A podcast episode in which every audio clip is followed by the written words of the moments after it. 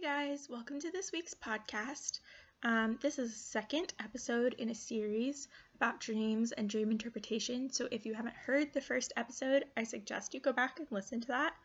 Um, the first episode, we just kind of introduced the topic of dreams um, and explained kind of why we're even talking about this at all and how God likes to communicate with us through dreams and other methods. Um, so yeah, I just suggest you go back and listen to that. And also, if you'd like, you can check out my blog post that I wrote earlier this week as well on um, just different ways that God speaks to us, not only through dreams, but also um, in other ways. And um, also just the biblical backing for each one of those things as well. I have a whole post on my blog at simplyfreeindeed at wordpress dot com. So yeah, go look that up, check it out. So today we get to cover the fun part. Um, this is more of the specifics of dreams and their interpretations. Um, we get to talk a little bit more about just different elements that you can find in dreams. But before we get into any of those details, let's just um, cover a couple of tips on how you can more easily remember your dreams. So this is something that I talked about in the blog post that I just mentioned, but I'm going to mention it again because I highly, highly, highly recommend it. Journaling. You should really be writing things down. Um, it's just so helpful in so many ways with so many things in life and in your spiritual walk, but specifically in dreams and dream interpretation, it's been proven that if you continue to write down your dreams, you'll be more able to recall them in the future. And I've even experienced this just looking back at my old journals from years and years ago and only being able to have vague descriptions of pieces of dreams that I could remember from each night to now where I currently can look back at my dreams. And um, in my journals, I have them written down. And just recently, I mean, I had a dream that was like three pages written out. And so I just remember everything so much more clearly and so much more detailed. Um, for the most part, and I think a lot of that has to do with just being faithful in writing them down when I remember them in the morning. Um, also, as you're writing them down, you can look back on them and recognize patterns and notice reoccurring dreams that you've been having throughout the years or throughout the months or however often. Um, and all of these things, these little details will stand out to you. The Holy Spirit will speak to you through them, and they'll help you to further understand your dreams in the future. Um, also, simply asking God is probably the easiest and most important step to remembering your dreams.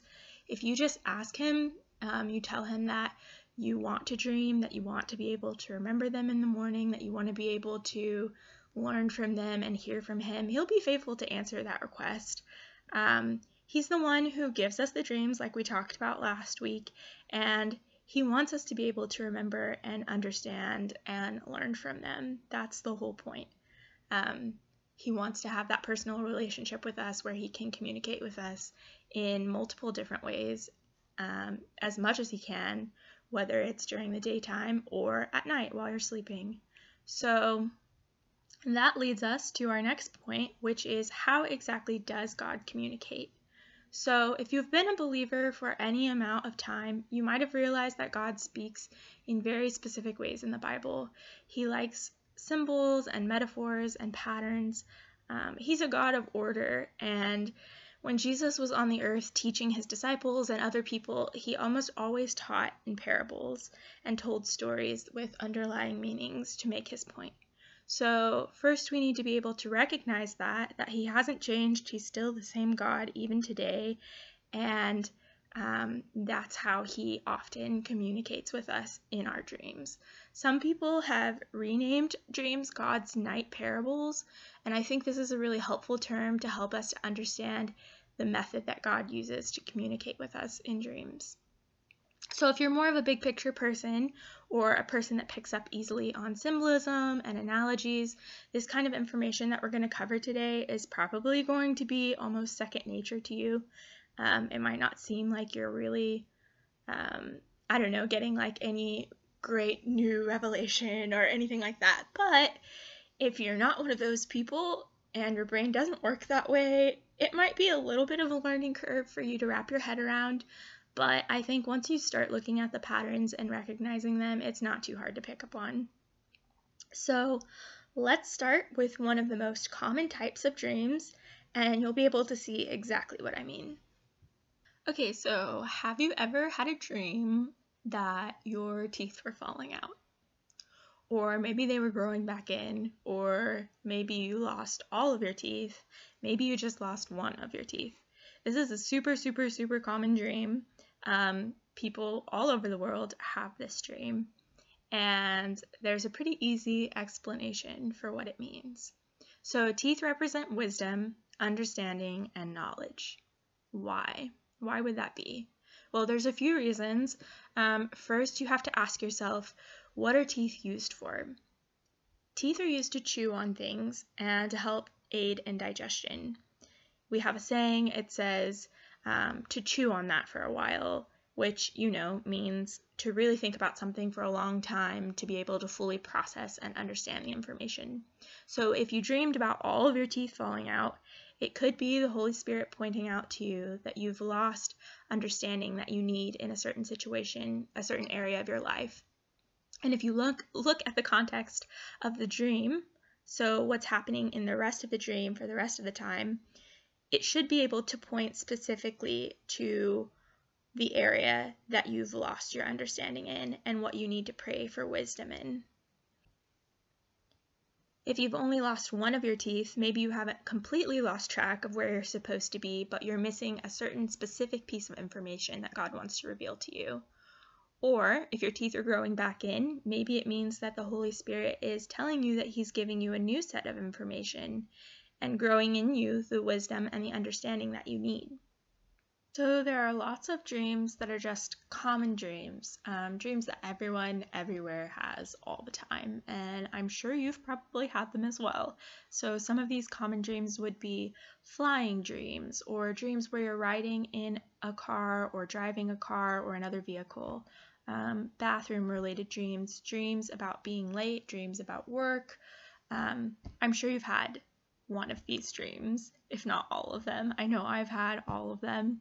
Um, and these dreams are pretty simple to interpret, and then there are also specific elements in other dreams that get their meanings from scripture, um, and these are the things that we're going to talk about today. Well, these are some examples of that.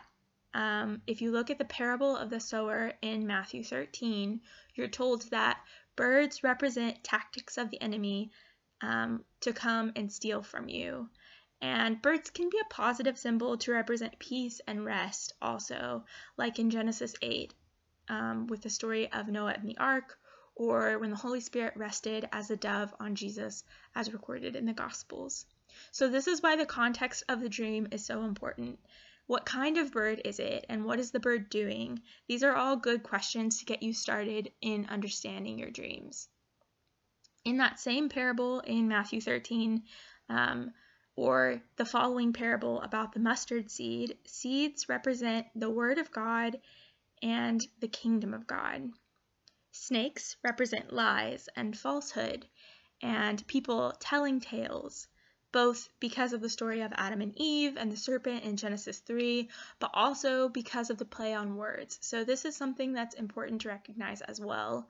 Um, God speaks all languages of all time and has a sense of humor, and you'll be able to appreciate this more as you study His character and His way of speaking to you and others in Scripture and in the rest of your life.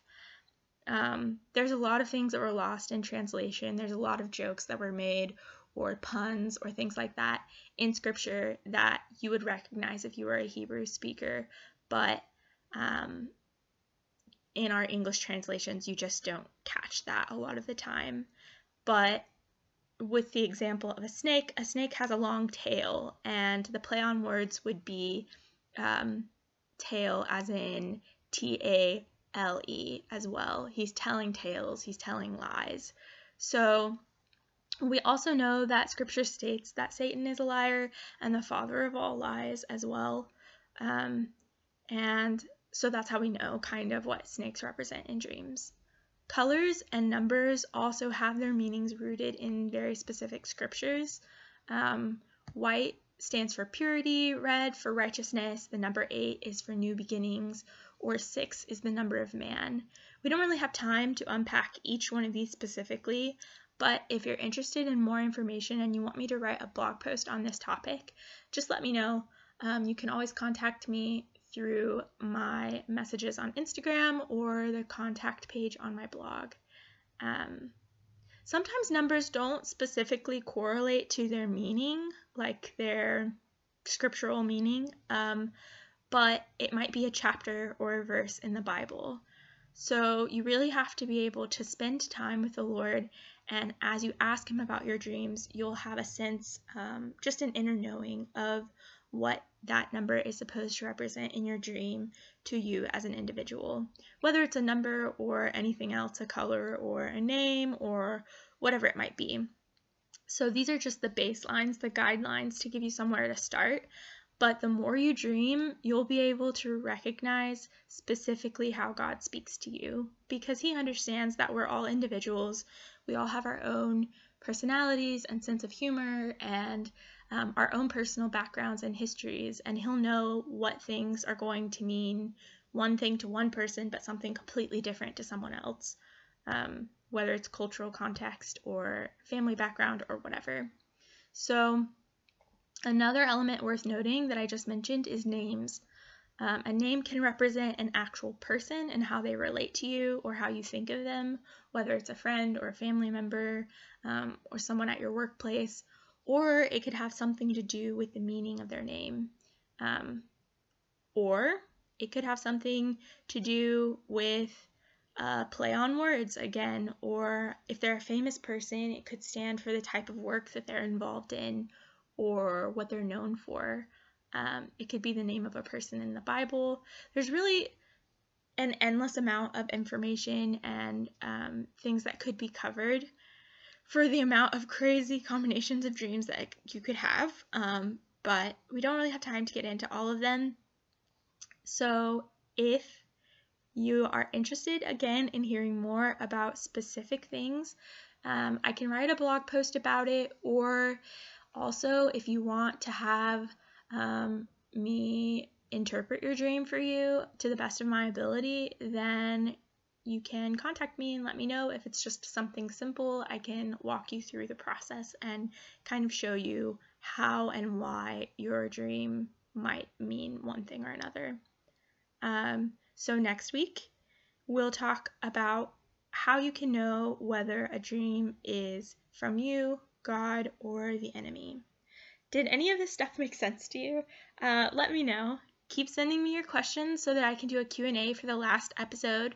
And like I said, if you have a dream you just can't forget, send it my way, and we'll see if God gives us an interpretation for it. So again, you can contact me on my webpage at w w w dot simply free indeed dot wordpress dot com or D M me on Instagram at simplyfreeindeed. That's all we have time for today. Um, I'm looking forward to chatting with you again. Let me know what you think, and have a great week!